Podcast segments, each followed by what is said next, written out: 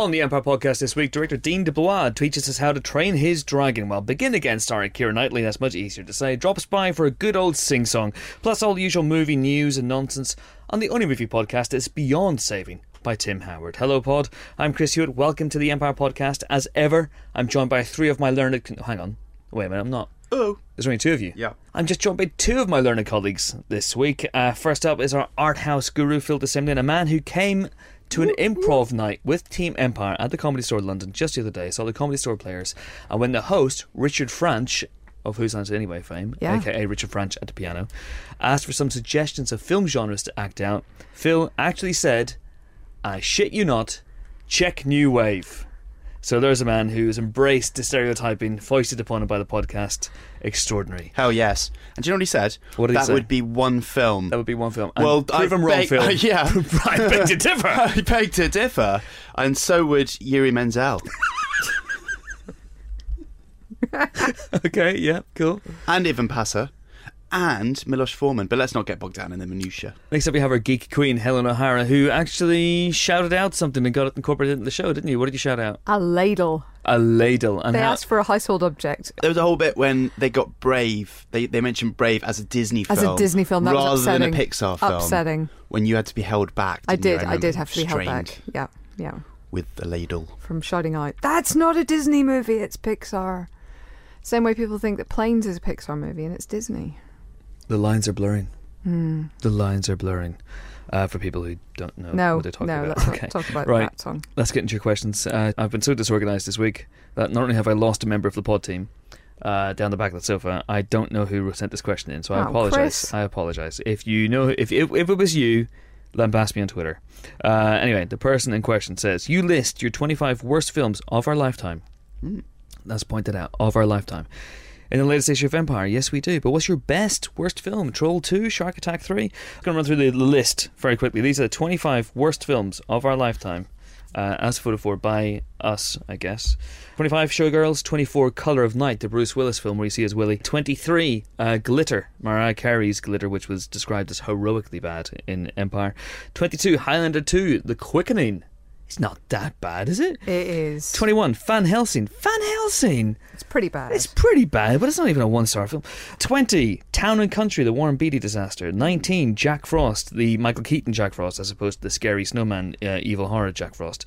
18, uh, Gigli, which I quite uh, enjoyed the Al Pacino cameo. So, yeah. uh, 17, Movie 43. Uh, yep, 16, Batman and Robin, only 16. 15, Boxing Helena. 14, The Wicker Man, Neil The Wicker Man. 13, Love's Kitchen, the, um, the, the kitchen rom com starring um, uh, Dougray Scott uh, with a cameo from Gordon Ramsay. Uh, 12, Catwoman. 11, Sex Lives of the Potato Men. 10, Battlefield Earth, truly awful. 9, The Avengers. What? The other Oh, one. oh, the other one. Okay, thank God. Uh, number eight, uh, Super Mario Brothers. Uh, seven, Swept Away. Six, House of the Dead. Five, Dungeons and Dragons. Truly dreadful. Uh, four, Supernova. Willie- Walter Hill's Supernova uh, with help from Francis Ford Coppola.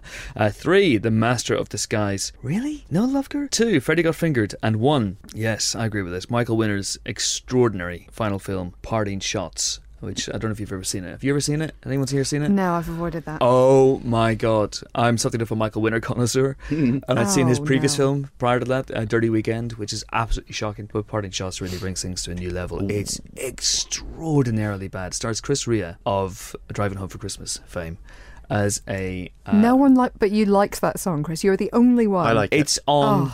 Now that's why I call it no Christmas. on the beach, though. A very Christmassy Christmas. All the Christmas hits. Chris Rea's Driving Home for Christmas and Spend Christmas with Chris Rea and his family.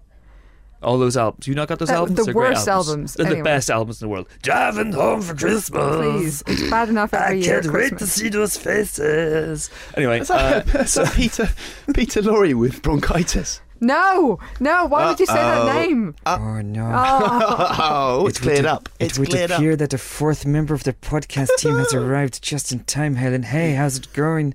Oh, she's covering her ears. Okay, anyway, sorry. Parting Shots is dreadful. Uh, Chris Rea stars as a guy who is diagnosed with terminal cancer and he has six weeks left to live. So he decides naturally to go on a killing spree. Uh, Sure. Killing everyone who's wronged him in his life, including John Cleese, um, Oliver Reed's in it as a hitman. Sir Ben Kingsley pops up at one point as a restaurant critic uh, who gets killed. It's truly, truly. Oh, Diana Rigg is in it.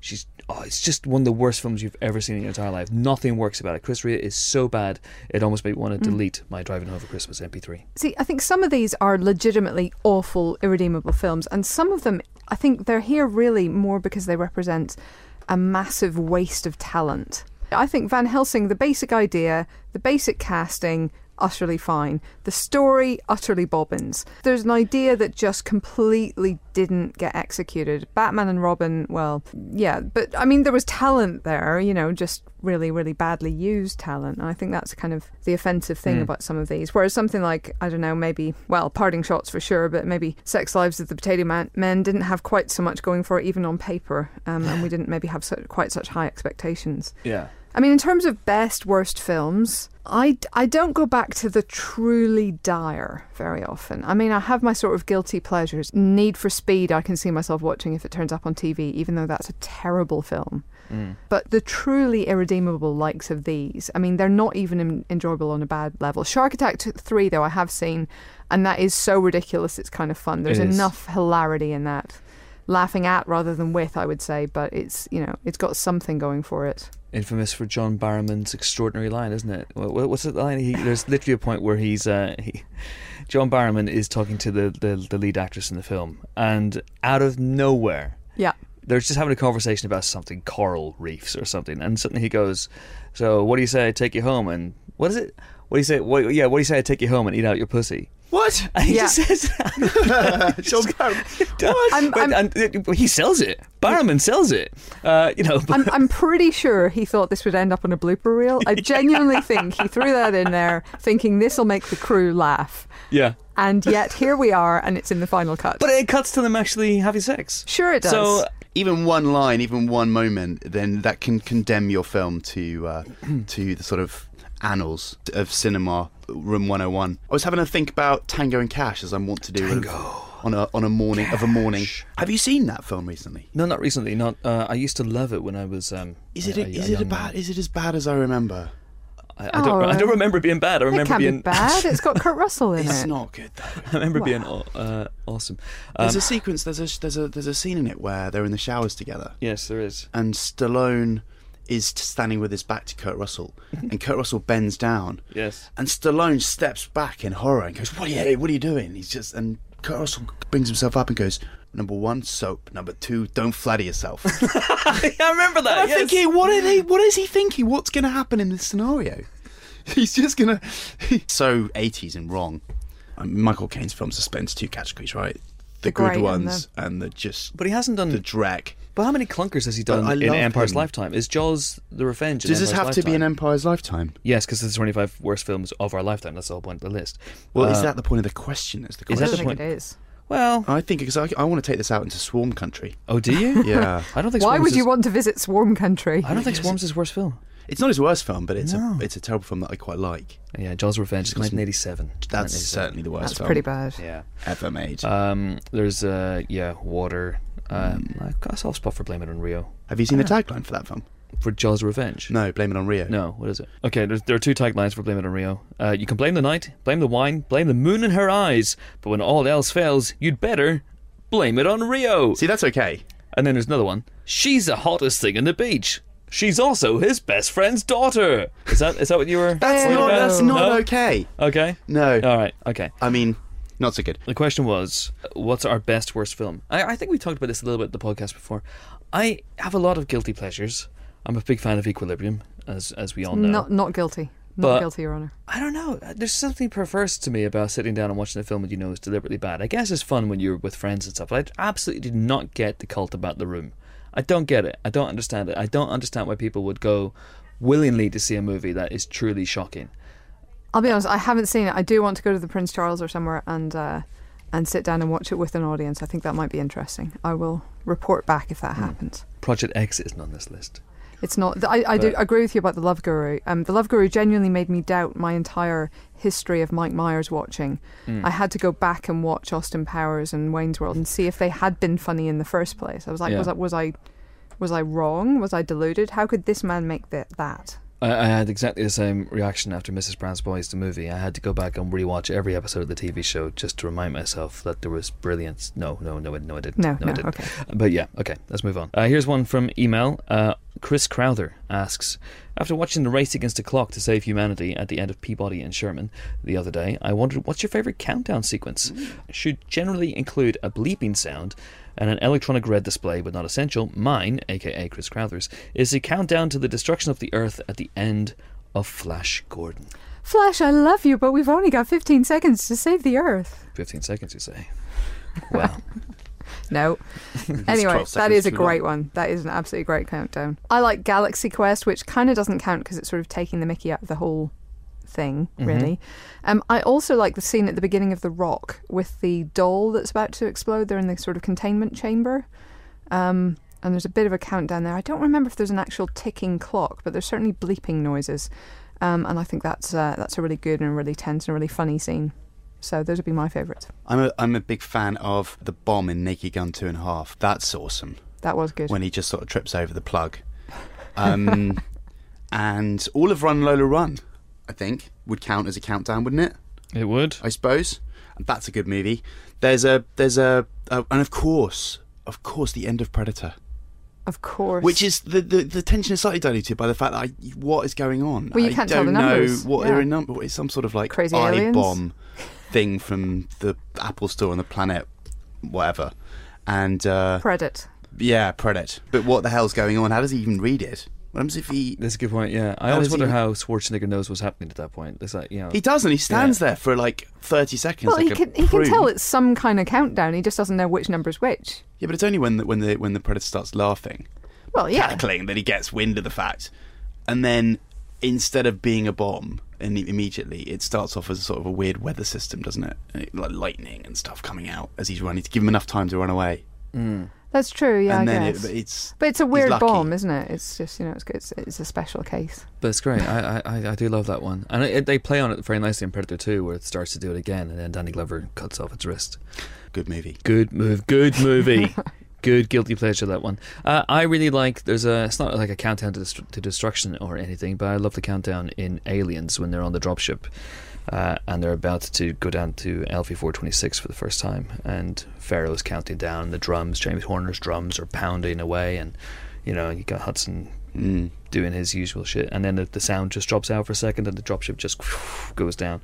Very, very cool indeed. it uh. Bond is really good at countdowns. There's a great was one for me is uh, Goldfinger. So I like stuff like that. Yes, countdowns. Yeah, all I guess I mean there are films which are entirely countdown. Doctor Strangelove, maybe Mhm. that kind of thing. But uh, but yeah, no. Those if if we're actually talking bleeping sound being necessary, then yeah, I think we've covered the best one. a little flashing light I that hope. blinks. Let's Wrath hope. of Khan. I have to say that isn't the Genesis oh as yeah. a device, and I don't know that film that well, but if they don't stop it in time, it starts playing Invisible Touch. or they're they're trying to get the they're trying to get out of they're trying to get out of range as it uh, as it as the countdown t- goes to it going off. yes. And of course they're only able to because Spock gets the engine working again. Yes. Yes. You know, there's, the a, there's, a Wrath good, of John Harrison. there's a good countdown in uh, in Star Wars, obviously, where you know the uh, the evil empire just about to blow the hell out of the rebels and Ah yes, coming You know, around the curve of the planet. around. Yeah, and uh, then they get blown to smithereens. Uh, I I don't think we've touched on every countdown, but Nah. you know, if you think if something comes back to us during the podcast, we'll we'll mention it. So do send in your questions via Twitter. We're at Empire Magazine. Uh, use the hashtag Empire Podcast. We won't see it. Uh, you can Facebook us Empire Magazine. You can email us at podcast at empireonline.com. Do make your questions good, obviously. All right, time now for our first uh, guest. Uh, Dean Dubois is. Did I get it right again? I think so. Dean DeBlois. Dean DeBlois. Yeah, it's like it's like it's like you're air kissing someone. De Blois. That's Yeah. a better way. Yeah. We should Okay. air kiss It's him. He's extravagant. Okay, he's lovely. Yeah, he's something of a giant in the world of animation as well. He wrote Mulan. Uh, he wrote and directed Lilo and Stitch, and he co-directed uh, How to Train Your Dragon. Uh, that movie was an unexpected phenomenon. Now he struck out on his own to direct the sequel, which is called. How to Train Your Dragon 2. They took a long time to think that one up, didn't they? He came to London recently, spoke to Helen and Ali Plumb, who's not here. He's in Dublin. Just before we start, I should Mm. make clear that when this was recorded, we hadn't actually seen the entire film yet. We'd only seen about an hour of it. It does contain spoilers for the first How to Train Your Dragon, but not for the second beyond that first hour. If you want what the spoilers are, there's a dragon and it gets trained. Is that it? Yeah, pretty much. Okay, pretty much. Enjoy the interview with Dean DeBlois. We, we were just talking before the mic started about fans who have seen the feature in the, in, in the magazine and have excitedly been looking at it and talking about it. Can I talk to you before we even begin about the fans? Because I think there's something special, the How to Train Your Dragon fans.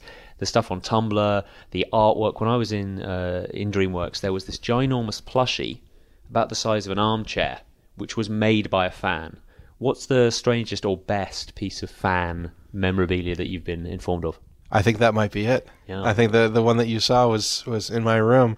Yeah, it was created um, by a fan who just uh, up until that point he had never sewn before, and so his mother taught him how to sew, and it's just it's the most um, appealing and correct plush I've ever seen. And he did he's done several of them and you know there are a whole bunch of people that would like to pay him to have their own version of it, but I think he's he's created about 5 or 6 of them and he gifted me one of them and I'm really really really happy with it. I, I hate to you know call you out, but I almost don't believe you. That is too good a thing for somebody who's just learned how to do a thing. That is Well, that's what he claims. He, that's what he claims. I mean, he seems like a really uh, dedicated and uh, talented individual, and and so certainly just to capture that amount of appeal, and it, and it is a very subtle shape, isn't it, to sort of capture in a fabric pattern and This is- stitch it together. He had he had several botched attempts, by the way. Yeah, sure, sure. Um, and with that in mind, with this giant toothless in your office, does it serve as a reminder that you're making a movie that people are really, really, really, really, really looking forward to? I mean, it's daunting, isn't it? I think um, I I find it very heartening to know that uh, there are people out there that really like the movie because we did as well, and it's dangerous to try to second guess the audience. Um, I never like doing it, and I don't like to be part of conversations where we are second guessing an audience and making alterations based on what we think a certain demographic is going to like. Uh, I'm always trying to take the the attitude of making a film that I would be proud of, that I would want to go see and and pay money to see, and hopefully that my collaborators um, also, you know, would pay to see. So the intent is just to try to create uh, something that speaks to a broad a broad audience, and not to exclude kids, but not to pander to them, um, but also not to exclude any adults in the audience, and everywhere between. But I think it was it was quite a surprise to see just how many how many people um, have have taken what we've done with the first film and celebrated it with fan art and fan fiction and You, you've not been approached at Comic Con by somebody dressed as Hiccup or anything, have you? I have. I have. Yeah there are quite a few people actually at the at Comic Con who who dressed up and really well by the way. Like they um, there's there's one woman who does Ruffnut and she's fantastic. Like because she I mean she's she's aware of of her physical features you know? So she has she's tall and she has sort of longer features. And so she's like I'm going to be Ruffnut. And she does it with such conviction. It's incredible the books are radically different. I mean, I, I got you know I was very excited to read the book after I'd seen the film because I loved the film so much, and it's it's a completely different experience. So I was I was kind of curious. Um, what's what was the story when you came in? Because I know there were radical radical changes. So what what was what was the biggest one that you made? What was the biggest nut you had to crack? Well, I joined the film after it had been in its uh, second year. It went through two years of its three year production schedule, trying to uh, be a very faithful adaptation to Cressida's first book. And along the way, they decided that they needed to create somewhat higher stakes to hopefully broaden the audience, and so it became a, a mix of new material and Cressida's book. When we were brought into the mix, and by we I mean Chris Sanders and I, we were encouraged to depart uh, from the narrative entirely. And Jeffrey Katzenberg sat down with us um, on my first day there, and he said, "I want a father and son story, I want a David and Goliath ending, and I want a Harry Potter tone. And if you give me those three things, then I'll, I'll be happy. But it needs to it needs to have the tropes of an action adventure film." Were those three things on a sign above your desk? Because these those seem so specific, like at the same time wide. But there they are. Those are my three mantras. Go. they were incredibly helpful to us actually because we had read the books and we had read previous screenplays and so we, we knew we knew the material that had been considered and just hearing that sort of th- those were three firm fence poles that were um, hammered into the ground for us and I think we were able to be really creative within those constraints. Yeah. I think yeah, my proudest moment on the first movie was that uh, the getting away with um, Hiccup sustaining an injury that that meant he didn't make it through unscathed because everyone anticipated there would be such a backlash to it. And uh, after our first test screening, where we really we really put that idea to the test, it was only in storyboards, by the way. Uh, the the the parents of the focus group rose to defend it. I think they sensed that it was a, a precarious element and uh, maybe removed, uh, but they, they defended it in in in in that they, they really felt strongly that it, it had a positive thing to say.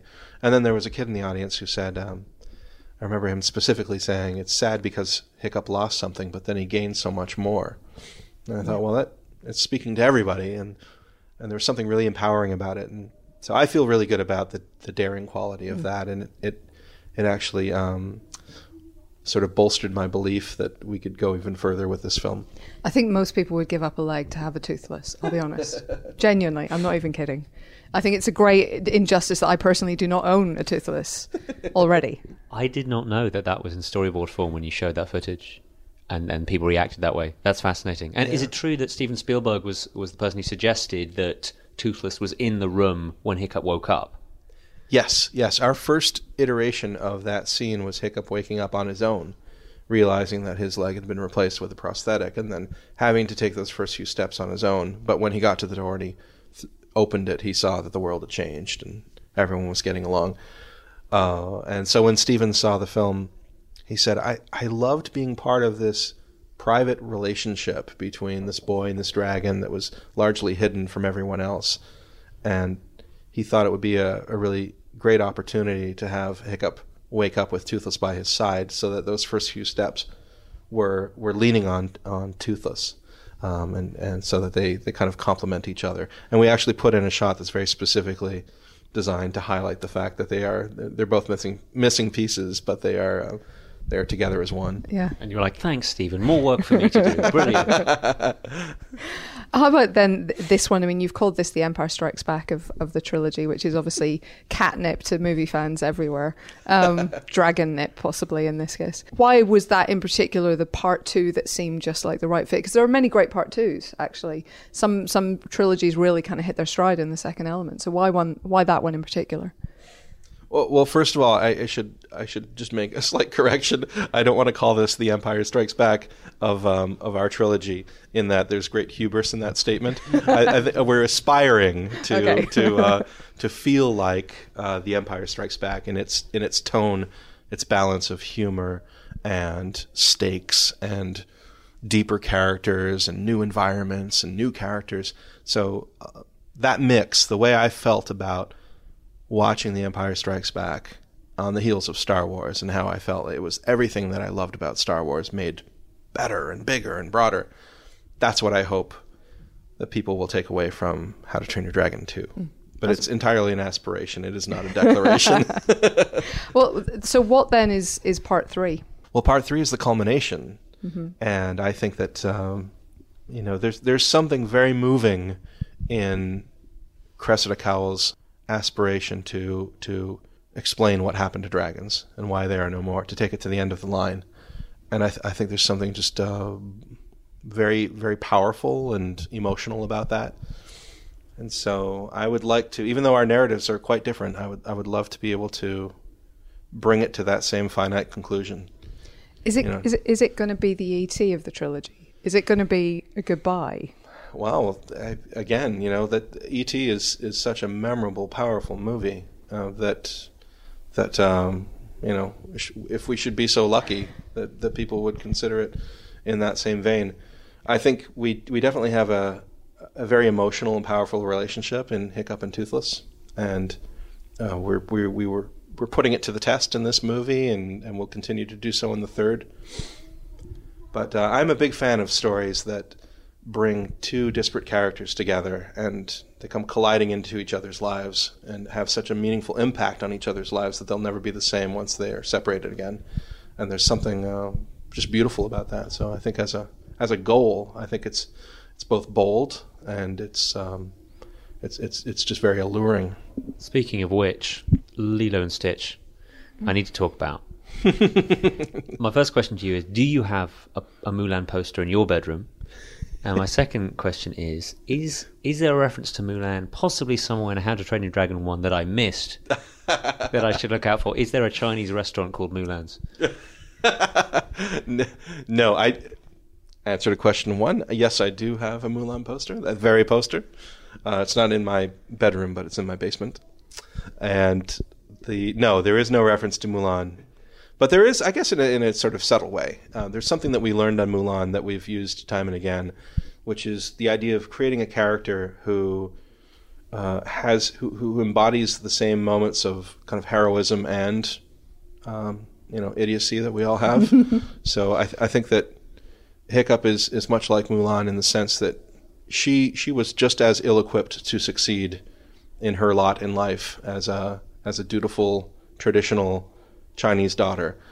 Um, as as Hiccup is to succeed as a big brawny Viking, they're just not going to make it, and so I think that we we the audience are kind of along for the ride, waiting for that moment when they realize that that they they can be a better version of themselves if they just kind of look in the mirror and accept who they are. How often is "Be a Man" um, in your head? because it lives in my brain, and I will never get rid of it. I know, I know. It's it's it's it is one of those songs that, uh, unfortunately, once you hear it, will not go away. Coming back to Lilo and Stitch for a minute, uh, when I first saw Toothless, I felt like you know that there was a little bit of shared DNA there. Just just the big wide grin, I think, apart from anything else. Were you kind of conscious of that, or is that just what looks friendly to you? You're not going to believe it, but we weren't entirely conscious of that. really? Uh, and uh, here's here's the truth of the matter: Toothless was designed by our head of character animation, Simon Otto. He did not work on Lilo and Stitch, but he may have been inspired a little bit by Stitch. Um, if you look at Toothless in profile, he's he's largely a combination of a Black Panther and a salamander, and he has a he has the, the head of a cobra, you know. So he's a very snake-like head. You, but if you turn him straight on, then those those uh, lo- those eyes that are set very low in the skull and and the nose that's a little a little closer to the level of the eyes, and then the big broad mouth, the big gummy mouth.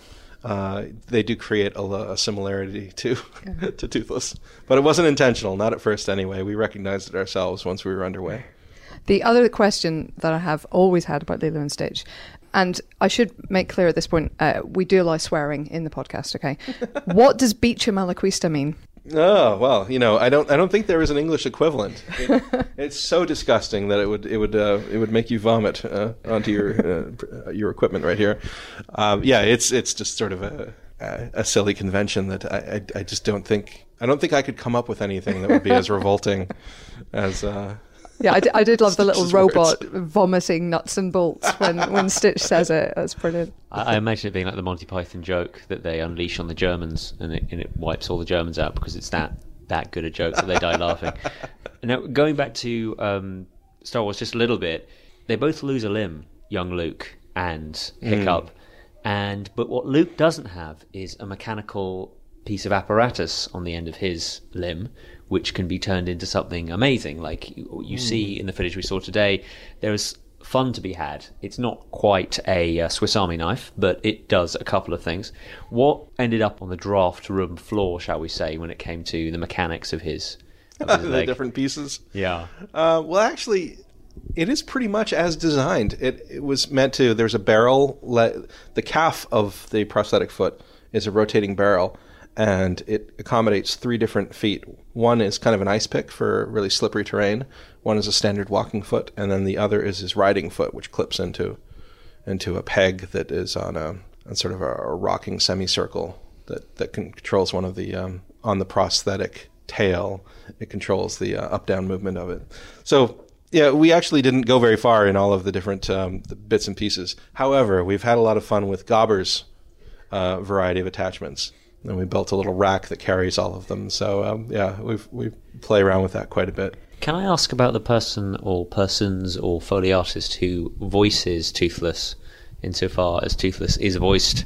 I feel personally that a lot of Toothless personality is within the utterances. Mm. What are the origins of them? Oh, okay. So the voice of Toothless, to give him proper credit, is Randy Thom. He is our sound designer, and uh, He's an incredible sound designer. Uh, he works at, at Skywalker Ranch, and he's told us some of the elements that go into Toothless. We haven't heard them all, but a, a big part of it is an elephant um, and his own voice. He actually just, just sort of plays with and alters uh, his own voice. But uh, yeah, there's there's quite a bit of elephant in there. I mean, you can't do a good Toothless, then I, I take it. No, no, no. You're not in Not meetings all. going, I want Toothless to be like this. No, it- what, but what we do tell him is we'll we'll say, here's the English translation of what Toothless is saying in this moment. If he was speaking, um, that he would he would say this, and he would have this attitude about it. Would you pour me a cup of tea? yeah, yeah, definitely. So it, it is absolutely uh, a, a part of the the discussion. Like we try to make sure that the animators know what's being said, so that they can communicate that in pantomime as well. Uh, no, we should wrap up, but my, my final question is, and I don't want to tell you what to do because you are a director and a very important person, and I am not, but is there any chance, I know you're just finishing off this film, that you could maybe sneak in uh, a Mushu in in amongst all of the other dragons? just like a quick, tiny one. You can tell me which frame it's in. You know, there was a. We're done. We're done. uh, we actually finished animation before I boarded the flight last Thursday to come here. So, um, not this movie, but there has been much discussion about about uh, you know the dragons of the world and how many we can accommodate. You know, in our ever expanding universe of of How to Train Your Dragon. So, I would love to have you know a Chinese or a Japanese dragon. You know, our version of it somewhere because we do have. Um, we do have sort of a, a breadth of you know, nations and and uh, continents represented in this second film. So Yeah, I want an English dragon too. anyway, thank you so much, Dean. Thank you. excellent, thank you. Okay, time now for some uh, movie news. I know there's only two of you, but come on, we can get through this. What What do you have? What movie news is there? I'd like to bring you a lovely trio of TV news, if that's all right. It's It's fine. I mean, it's big TV news, I think. Let's start with the perhaps least surprising of the lot Community. The rallying cry has always been six seasons in a movie. Sixth season is secured. It's going to be Yahoo Screen making it after it was cancelled on its old network. Yahoo, what now? Yahoo! Yeah, it turns out Yahoo make uh, TV. So we know that now because of Community. So I would say, from their point of view, buying Community has been already been a very sound move because suddenly everybody's like, Yahoo! Yahoo for Yahoo! And how do we get this? Is it on on the internet? Uh, this is on the internet, but there are quotes from all involved. It's not just a rumor, it is an actual report. Uh, creator and showrunner Dan Harmon said, I look forward to bringing our beloved NBC sitcom to a larger audience by moving it online. Oh, burn! I vowed to dominate our new competition. Rest easy, Big Bang Theory. Look out, Bang Bus. So, uh, encouraging stuff there. So who's Um, going to come back? Because uh, Jonathan. Banks is going to be is going to be busy with Better Call Saul. You'd imagine John Oliver's busy these days doing his thing. Um, Donald Well, Glover were- probably won't come back. I imagine. Well, I mean, to be honest, the, the, the latter two only really came in in. Well, I mean, uh, John Oliver's obviously been in it since the beginning, but he's been in it sporadically. I would imagine he can probably maintain the same level of involvement at least. I don't know whether Better Call, Saul will interfere with this. I would imagine there's a, probably a long enough production schedule on that so that he can fit little bits of this in around it, but we will see. Uh, for Jonathan group. Banks, but the main group, um, their their contracts were due to end something like the day after this deal was announced. So I think it came just in time to get new contracts signed for all of them. So they will be back. That's very exciting news. More inappropriate sexual chemistry between Jeff and Annie, please. That- oh my goodness. Part two TV news Sherlock will return. Christmas 2015. What a Christmas present we have in- store for us next year. But is this it? is going to be a one episode. It's good news, I guess, but also we will have three of them because there will, there will be three more after that. Mm. Yeah. So that'll probably be 2016. Uh, whether that's the last one, I don't really know, to be Yeah. honest. But uh, I'm intrigued. Yes, uh, I am too. So that was part two of the of the TV news. Part three, for me, the most exciting of all, Neil Gaiman's American Gods has a TV partner. Um, it was in development for a long time at HBO. They couldn't quite get a version they were happy with, or or, or get it to a state that they were happy with, um, and so it sort of went away. Basically, it is now set up again at the Starz Network uh, which certainly means that violence and sex will not be an issue. And uh, the pilot is to be written by Bryan Fuller, who um, previously made Pushing Daisies and is now on the TV version of Hannibal, and Michael Green of Heroes fame, uh, which would seem like a, a reasonably good kind of fit. Somehow, especially Pushing Daisies and Heroes.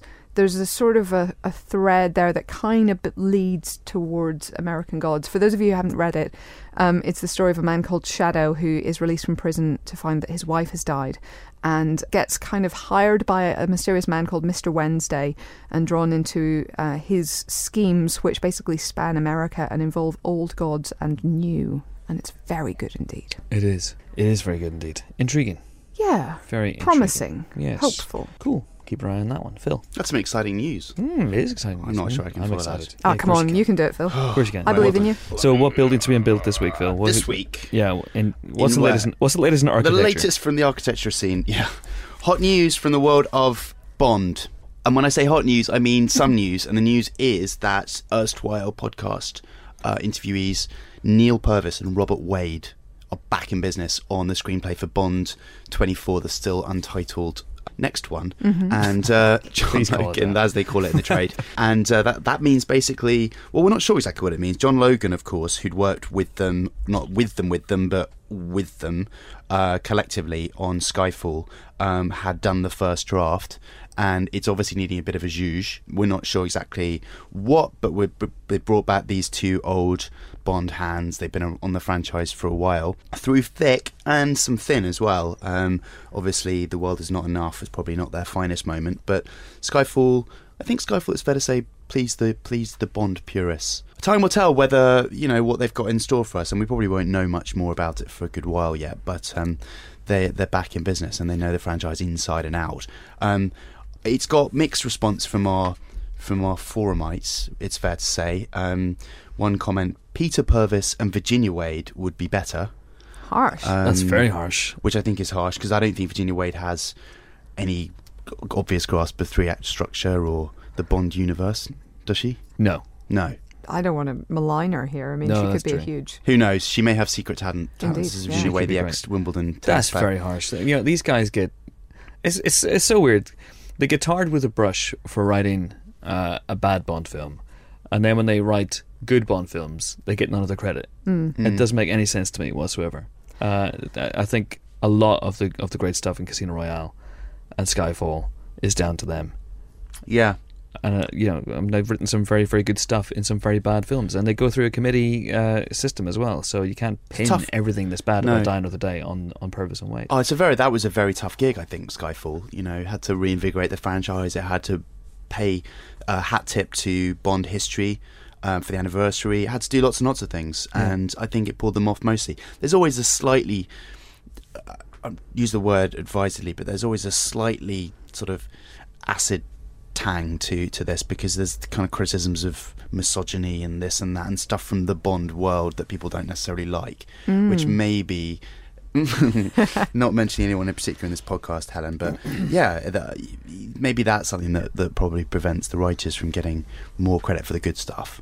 yeah, Yeah, I don't know. I mean, uh, does it does this reflect badly on what John Logan's turned out? possibly. I don't know, yeah, but this is a way that they, you know, they they they um. I think they're the main Bond writers. I I thought I think they thought they were done with it. I honestly th- I thought they they did. Uh, if, if you listen to the the Skyfall Spoiler podcast we did a couple of years ago, uh, they seem very very much yeah this this is it now. They're moving forward with John Logan. So I don't know. I don't know what it means in the, But I the think- quality of Logan's script. I think sometimes people are like that at the end of you know the franchise or at the end of the, the latest installment of whatever it is. They're like, no, we're not going to do any. I mean, look at you know Michael Bay and Transformers. I mean, there's millions of examples of it. But they're they're always the first people on. Yeah, yeah. and other I people know, are brought on to rewrite them, whether it's uh, Mm. Paul Sure. Haggis or, or, or John Logan.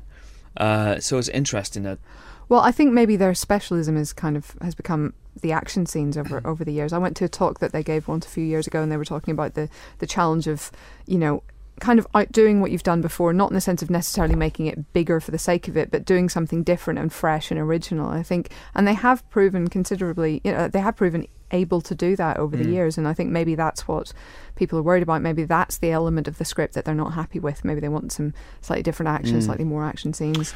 Um, and that would explain why why you, you bring these old hands back on, um, Yes. even if you like some of what Logan's done. You know, it doesn't necessarily reflect Yeah. badly on him. Well, Logan, of course, is incredibly talented, Oscar-winning screenwriter. Um, so I can't believe he, you know it was bad, but maybe it wasn't quite what they were looking for. I'm still desperate to know what happened with Quantum of Solace.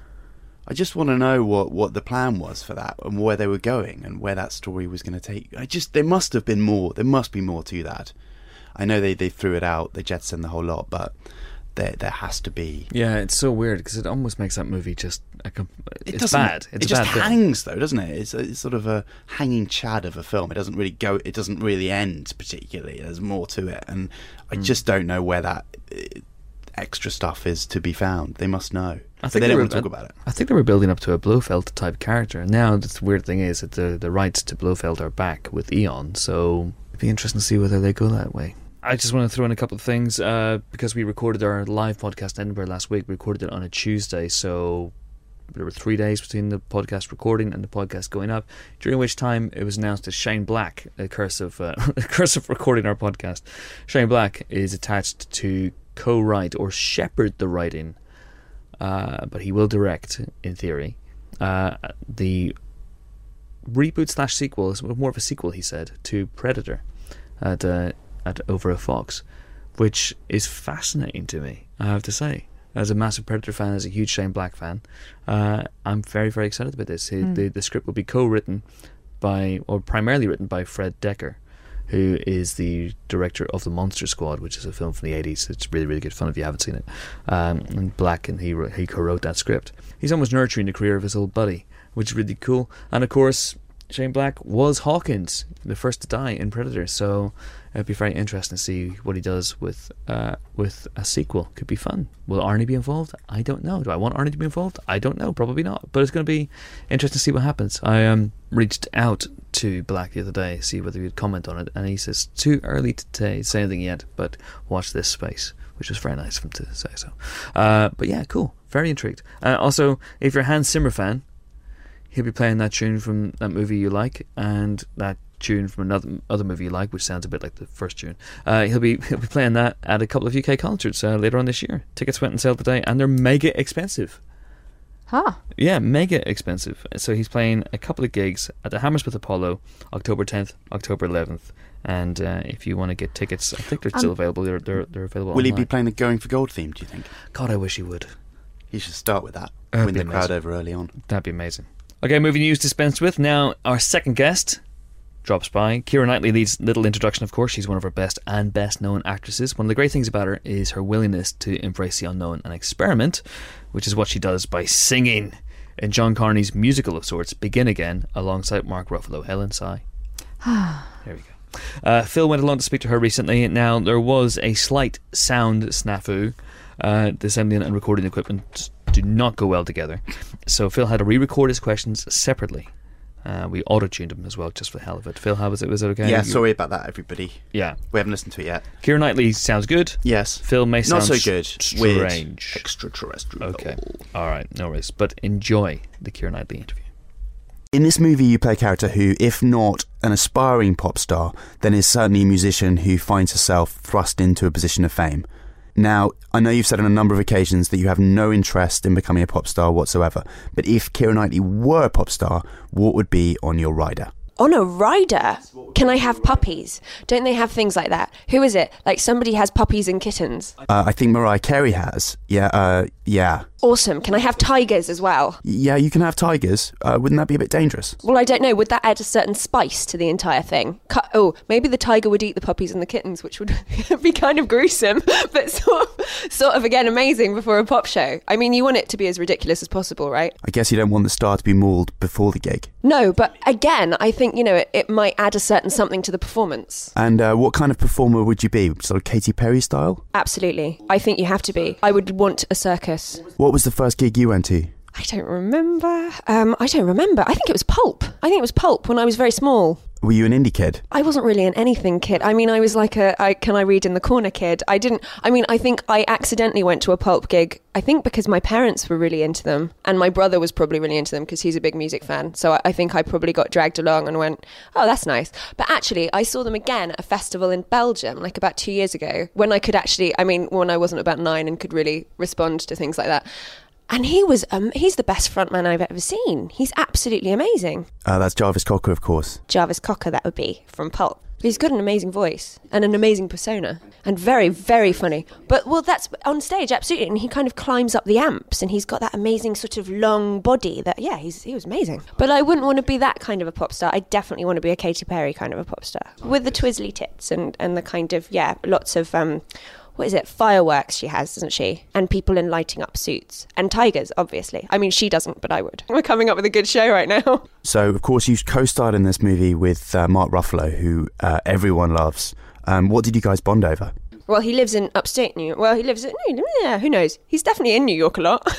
um, yeah, no, I mean, what did we bond about? We just had a lot of fun. He's just, he's amazing. You know, he's a very, very funny, very intelligent, politically extraordinary man. I mean, his, his whole work in trying to uh, go against fracking and everything like that. So he he spent a lot of time explaining to me all of his things, and he was also he's huge on social media, which obviously I'm not in any way. So he was sort of he's very passionate about all of that and using it for political activism and, and everything, and um, and he's a very very interesting individual.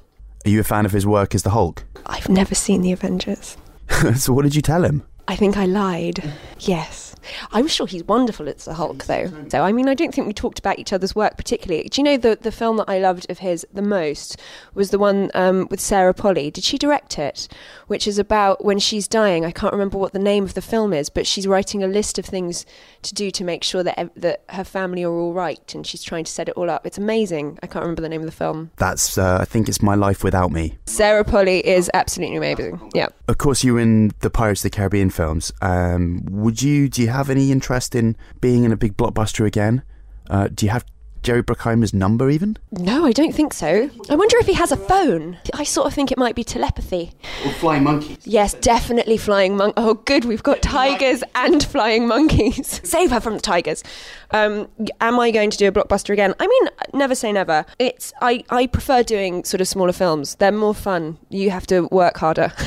There's less sort of sitting around, you know, and I get quite bored sitting around in trailers. You know, I like I like to be kind of constantly busy, and I think that's what I love about making the kind of smaller budget films is you have to hit the ground running and you just go go go go go go, and and I love that. You know, saying that I think there are that the technology that there is now is is really extraordinary, and if they can marry kind of like a great story with that, I think that you could get something really really special. So if I find anything like that, then I'll say yes. Of course, you were also in The Phantom Menace, and that was shot on a very sort of heavily green screen environment. Now they're shooting Star Wars in a much more kind of in camera, practical effectsy world. Does that make it a lot more fun as something to be a part of as an actor? Yes, definitely. I think green screen's one of the most difficult things. I mean, it is in fact one of the most difficult things to work with because it sort of sucks the energy out of anything, and also you don't know what's going on behind you.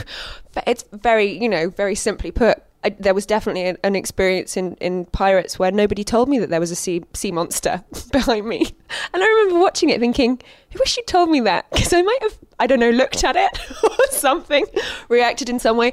So yeah, it can be it can be very very tricky, but kind of exciting as well. I guess that's the kind of thing that could affect your approach to a scene. I mean, it definitely it definitely does and would affect your approach to a scene. Yes, absolutely. Now, later this year, we're seeing you alongside Benedict Cumberbatch in the Alan Turing movie, The Imitation Game, which looks terrific. What else can we see you in in the near future? Laggies, yes. That's kind of a strange name for a film. What exactly is a laggy? No, I didn't actually know, and I felt so stupid that I felt like I couldn't ask when we were actually making it until luckily somebody else asked. And a laggy apparently is LA slang for somebody that can't quite get their act together. I don't think we have a word for it. Somebody that needs to pull themselves together. we don't, do we? I don't think so. So that's what a laggy is. And are you playing a laggy? I'm playing a laggy. I'm playing a laggy. A definite laggy, yeah. Well, we're looking forward to seeing Keira Laggy then. Thank you so much for joining us in the Empire Podcast booth, Keira Knightley. Thank you. Thank you very much. Now onto the reviews, and what a week it promises to be at the multiplex. Let's start uh, with a quick mention, by the way. People were wondering where the Mrs. Brown's Boys the movie review uh, was last week on the live podcast. We hadn't seen it. But you went to see it, Chris, yourself, did, didn't you? I did go. You to paid your see- own money. Well, yes. Here's the weird thing about it. It's a dreadful, dreadful film. Okay. As bad as you might have expected it would be. Yeah. It is. Uh, I gave it a one star review. Uh, it's on the website. I basically ranted about it for 600 words. You did, rants, yeah, it was a rants is long- strong. long rants review. strong word. Rants is strong word. Uh, it's a low. It's a. It's it's a. It's a. It's a really really badly made film. Badly written, badly acted, horrendously directed. It feels like it's made by competition winners. It, it really does. It feels like it's made by people who just found some equipment and just decided to put on, hey, let's put on a show right here. Uh, some of the performances are truly, truly dreadful. Having said that, I think a lot of people are accusing me of absolute hatred of this film. I didn't hate it. Genuinely did not hate it. It just wearied me. It wearied me because this movie is, uh, uh, as we now know subsequently, is the uh, biggest film in UK and Ireland over the last week. Made more money, uh, made almost as much money in its opening weekend as Alan Partridge Alpha Papa, a film with more invention in its little toe than this movie has in its entire body, uh, made in its entire run. And it just it, it wearied me because it's so bad. It's so bad. Uh, I cannot recommend that you don't watch it highly enough. if that makes any sense. That really didn't. It didn't okay. make sense. okay. um, so there we go. Let's move on uh, and talk about films that are out this week. Uh, let's start with the Melissa McCarthy vehicle, Tammy, which she plays a slacker whose life begins to head in an unexpected direction when she hooks up with her grandmother, played by Susan Sarandon, who's about, what, 20 years older? than- 24. yeah. 24 years older than Melissa McCarthy. Okay, interesting. It's written and directed by McCarthy's husband, Ben Falcone, who was the uh, airport Air Marshal. or Marshall, yeah, in Bridesmaids. Bridesmaids. Very, very funny guy in that. This is McCarthy's first major solo lead. She's had a number of uh, team up vehicles with Jason Bateman, Sandra Bullock, ever since Bridesmaids uh, launched her into the stratosphere. So, how does this one go down, Heleno? Uh, not well, I'm afraid. I have all the goodwill in the world towards Melissa McCarthy. I think she's wonderful. I, I like Ben Falcone as well from, from what I've seen of him. He's always been funny. He's in this uh, briefly as her boss at the beginning.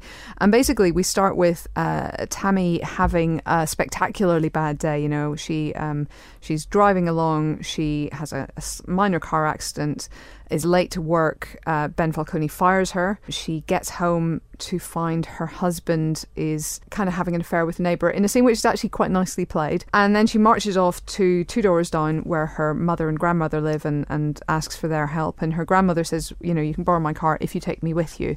And the two of them then set off on a road trip. Anyway, it's it's I mean, it suffers from baffling casting decisions. Really, really baffling. I think Susan Sarandon is is lovely. I like her. She she's clearly trying her best and having fun with this role. And obviously, if you're going to go on a on a road trip, take Susan Sarandon. I mean, that's just 101. Well, th- th- those road trips tend to end badly, don't they? Well, that one time. Um, just that one time we drove off a cliff. it's just that one thing. But I mean, you know, she really doesn't look much older than Melissa McCarthy. She does not look like a grandmother, and she's supposed to be, you know, she's supposed to be a frail old lady who is sick and who needs her medicine. And you're kind of going, well, no, she's Susan Sarandon. Look at her. She's beautiful. She's in the peak of health. Um, you've dyed her hair grey and given her horrible curls, but she's clearly not that old. It does suffer. I mean, you needed a Betty White, or you needed a. I think they originally went for Shirley MacLaine, who can, you know, who is a little bit older and can play older still, and that that could have worked better. But it that honestly took me out of the film quite a bit. And then there are just really, really bad and awkward kind of changes of tone. I mean, Tammy, when we meet her, is a disaster. Awful, upsetting hair and skin, and just looking just dreadful.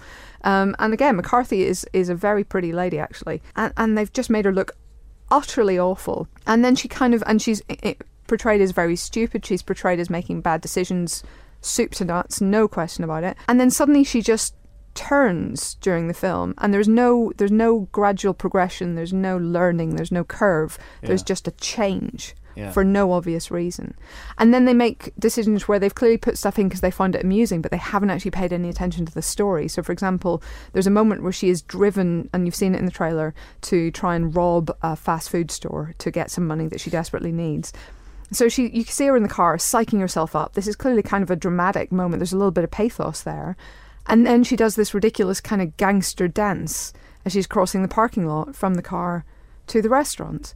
And I mean, what are we supposed to take from this? You know, it, it com- completely undermines any character moment, any drama that there might have been. So yeah, I find it just a complete and utter mess. I'm afraid. You know, funny moments. I mean, with a cast this good, we've also got Gary Cole in there. We've got Mark Duplass. Um, Allison Janney is her mother. She's 11 years older than McCarthy. Uh, you know, great, great people, and it just doesn't take off. So two stars from us. Um, I, I just hope she, you know, tightens up the script in future. Yeah. If they're, if they're going to write and direct, fine, but just really know what you want to say and I just, say it. I just think Hollywood's mistreating Miss McCarthy horrendously. They just seem to pigeonhole her, and ever since Bridesmaids, she's essentially played the same character in Yeah. the last three or four films. Well, and I, I sorry, I just think I think she's an incredibly talented Mm. comedian and I think, uh, an incredibly talented actress. Uh, you know, I don't watch Mike and Molly religiously, but the episodes I have seen of that show, she plays a much sweeter, smarter, funnier, nicer Yeah. character in that. And weirdly enough, I, I read a thing uh, that the showrunner on that show, Chuck Lorre, who um, and the other showrunners in that show. Uh, have recalibrated the, the show ever since Bridesmaids, or in the last season, to make her more coarse and and caustic and She doesn't need to be. I mean, Yeah. I, the thing is, I actually went home from watching this and watched her in uh, Gilmore, an episode of Gilmore Girls, Mm. where she is lovely. Uh, she plays a lovely character. She, you know, she looks lovely, and she is still incredibly funny. And it can be done, and there is absolutely no need for this kind of craziness. And I think, uh, you know, I think that TV has served her much better than film in that sense. But the sad thing is, in this case, like it's nobody else's fault. Melissa McCarthy and Ben Falcone wrote the script together. He directed it. You know, she's a producer, I think, on it with with um, Will Ferrell and Adam McKay's company. She kind of does take the responsibility for this. Yeah. She has to, but but yeah, she deserves better. Give you know, give yourself better. Do yourself better, Melissa. Honestly, it'll make millions. it probably will. I just, I just, you know, I think it will burn off a lot of goodwill towards her. That's my even even if this one does well, it may hurt the next one. So hopefully that's not the case. Indeed. We gave it two stars. Two stars for Tammy. Not a good week for comedy, it has to be said. Except for the next film, The 100 Year Old Man Who Climbed Out the Window and Disappeared. Uh, it's a Swedish comedy. Yeah, it is. Turns out that's a thing. It's just it's a thing. well, you know, as anyone who's ever had to put something together, something from IKEA, will know, Swedish and comedy do not go well unless, of course, they're all you're all standing back laughing silently. It's, Where's the screw? Where's the screw? I would say that this is a comedy that also does include, you know, gang warfare, uh, world wars, uh, con- you know, conspiracies, uh, and so on. So there, there's still some Swedish elements in there. You know, it's not all doesn't. comedy. Uh, but I mean, the the title gives you kind of the premise of the plot. Uh, a hundred year old man does climb out a window and does disappear, but he falls in with some unlikely people. He falls in with another old man, a, a younger uh, couple of people, and an elephant. Um, Naturally. naturally. Um, and they travel around Sweden. He also ends up with a suitcase full of drug money, uh, which leads him to the problems I mentioned with the gang warfare. But we also see flashbacks across his lifetime, and you see what he's been sort of getting up to for the past hundred years, and that's where the sort of the charm and the sort of picaresque nature of this story really comes through. Because it turns out that he fought in the Spanish Civil War. And uh, met General Franco. It Wow. turns out that he uh, was part of the Manhattan Project after the war and advised them on the development of the nuclear bomb, kind of by accident, really. Turns out he then became involved in the Cold War, uh, got drunk with Stalin, etc., etc. So It just goes on and on. a little bit. It's a little bit almost Forrest Gumpy in a way, Yeah. but I would say it has a lot of charm and a lot of kind of um, gentleness about it. There's a kind of a sense of it. He's a, he's an innocent sort of a hero. He's he just kind of takes everybody at face value. If they like a drink, he probably likes them, and and he just kind of goes on like that. So um, it's a sweet little film. It doesn't, I'll be honest, amount to a huge amount, um, but it's kind of absurd and uh, and funny, gently funny, and uh, and yeah, nicely made. So we give it three stars. Three lovely stars. But let's just call it the 100 year old man, shall we? Let's just Yeah, that's probably quicker. Call it a day uh, at that one. Uh, let's move on now to uh, one of the other major releases of the week, which is Noel Clarke's The Anomaly, which is a sci-fi thriller which he stars. He also directs as a soldier who undergoes a mind-bending transformation every nine minutes or so. It has an interesting cast, including the likes of Ian Somerhalder uh, and his pretty blue eyes, and uh, Brian Cox, who was on this podcast last week. Unbelievable, Phil. Noel Clarke's kind of he's kind of created a one man niche, hasn't he, of making films that are that are that are Hollywood on a on a budget on a shoestring. On a, not even really a shoestring, more just a tiny, tiny, just the bit at the end of the shoestring, in the UK, and this one has big ambitions. It's it's billed as kind of Memento meets Bourne. Clarke plays this guy. He's got post traumatic stress disorder. Wakes up in, uh, in the back of a van, uh, as you do, and uh, he basically regains his own sort of sentience for nine minutes and 47 seconds, specifically, um, every once in a while. The rest of the time, he's being controlled by dark forces. Is it Ian Somerhalder? Yeah, shoot, how did you know? it is the Vampire Diaries' own Ian Somerhalder and another shadowy figure. Oh, Say no more. You don't know who that is, do These are you? Brian Cox. Oh, Oh, come on. What is going on here? So that's that's basically the gist of it. Um, he is being put to to work doing things that we've seen him do in Star Trek Into Darkness, nasty, nefarious, terror type things, and uh, and can he get out of it? Can he can he can he get to the get to the crux of the matter? Get his brain back? Um, who knows? Uh, you find out if you go and see it, which we wouldn't necessarily recommend because we gave it two stars. It's got big ambitions, doesn't really deliver on them. It's a bit sluggish and ponderous. The action sequences don't really uh, don't really have the kind of the, the sizzle of a Matrix, for instance, and uh, it's a bit so-so. I'm afraid to say. We gave it two stars. Okay, but uh, I guess he's you know he's a he's a one man brand, isn't he? Like you said, he's he produces, writes, he directs, he acts. So and he gets stuff made, and that's uh, intriguing. Yeah, Absolutely. let's hope he it makes does well commercial- anyway. So yeah, he we makes commercial British films as well. Get which some is, more uh, money going. a rare thing. Uh, okay, it would be remiss of me as a massive Beatles fan not to mention A Hard Day's Night, the 50th anniversary reissue of the Fab Four's first movie. Uh, it's going to be out in limited release this week. Uh, it's been remastered. It's looking better than ever. If you've never seen it, it's it's wonderful. It's a great snapshot of the Beatles. John, Paul, as, as I say, I'm a huge fan. So it's John Paul, Kenny, and uh, Bertie. Uh, as- as you- It, it's who now? it's, it's close enough. Um, John Paul, George, and Ringo, and it's it's just great fun. It's great fun. Amazing soundtrack. Get a real sense of their personalities, real sense of the sardonic banter, and their and this just gambling, freewheeling uh, sprint through London. It's great. So just to put this in context for the young people listening, The this, young this is the One Direction of their day, right? Oh my God! I, do I even have to explain who the Beatles are to people? No, because no, they played no, I just want to No. upset you by saying that. no, because they played instruments, Helen, and they wrote their own Oh, music. you, oh, there you go. oh, You've you torn are it in now. a fight with the Haven't you? Directioners now. I'll fucking take them on. Come on. No, I won't. There's You're lots. of them. there's lots. Of, there's too many of them. There's, There's uh, far too many. There was a very interesting piece written by Christopher Columbus in the 500 Greatest Movies issue, which was a few years back, um, about this movie. Which, if you've got a copy, fish it off your shelf. Mm. Um, in which he says that this was the film that kind of inspired him to become the director he was. He's not probably the only director. Who- Peter Jackson's a big fan as well. who who would say that, um, but he said this is the one that sedu- that sort of seduced him to British culture and uh, and kind of head him head him on the path to Harry Potter. Yeah, so if you without like Harry this- Potter, here it is. This is go. where it started. Amazing stuff. Hard Day's Night, five stars for that. Uh, and that is it for this week's Empire podcast. Join us next week for more film related fun. We will be joined by the great Richard Linklater, uh, director of one of the year's best films, Boyhood. And also Irish actor Jack Reynor, star of Transformers Age of Extinction, which is one of the year's best Transformers films. Uh, until that time, it is goodbye from Phil. Dublai. it's goodbye. It's goodbye from Helen. Dubois. And it's goodbye from me. I'm off to learn how to pronounce Dean de Dean de, Dean de, Dean Dubois. Dean de Close enough. See you next week.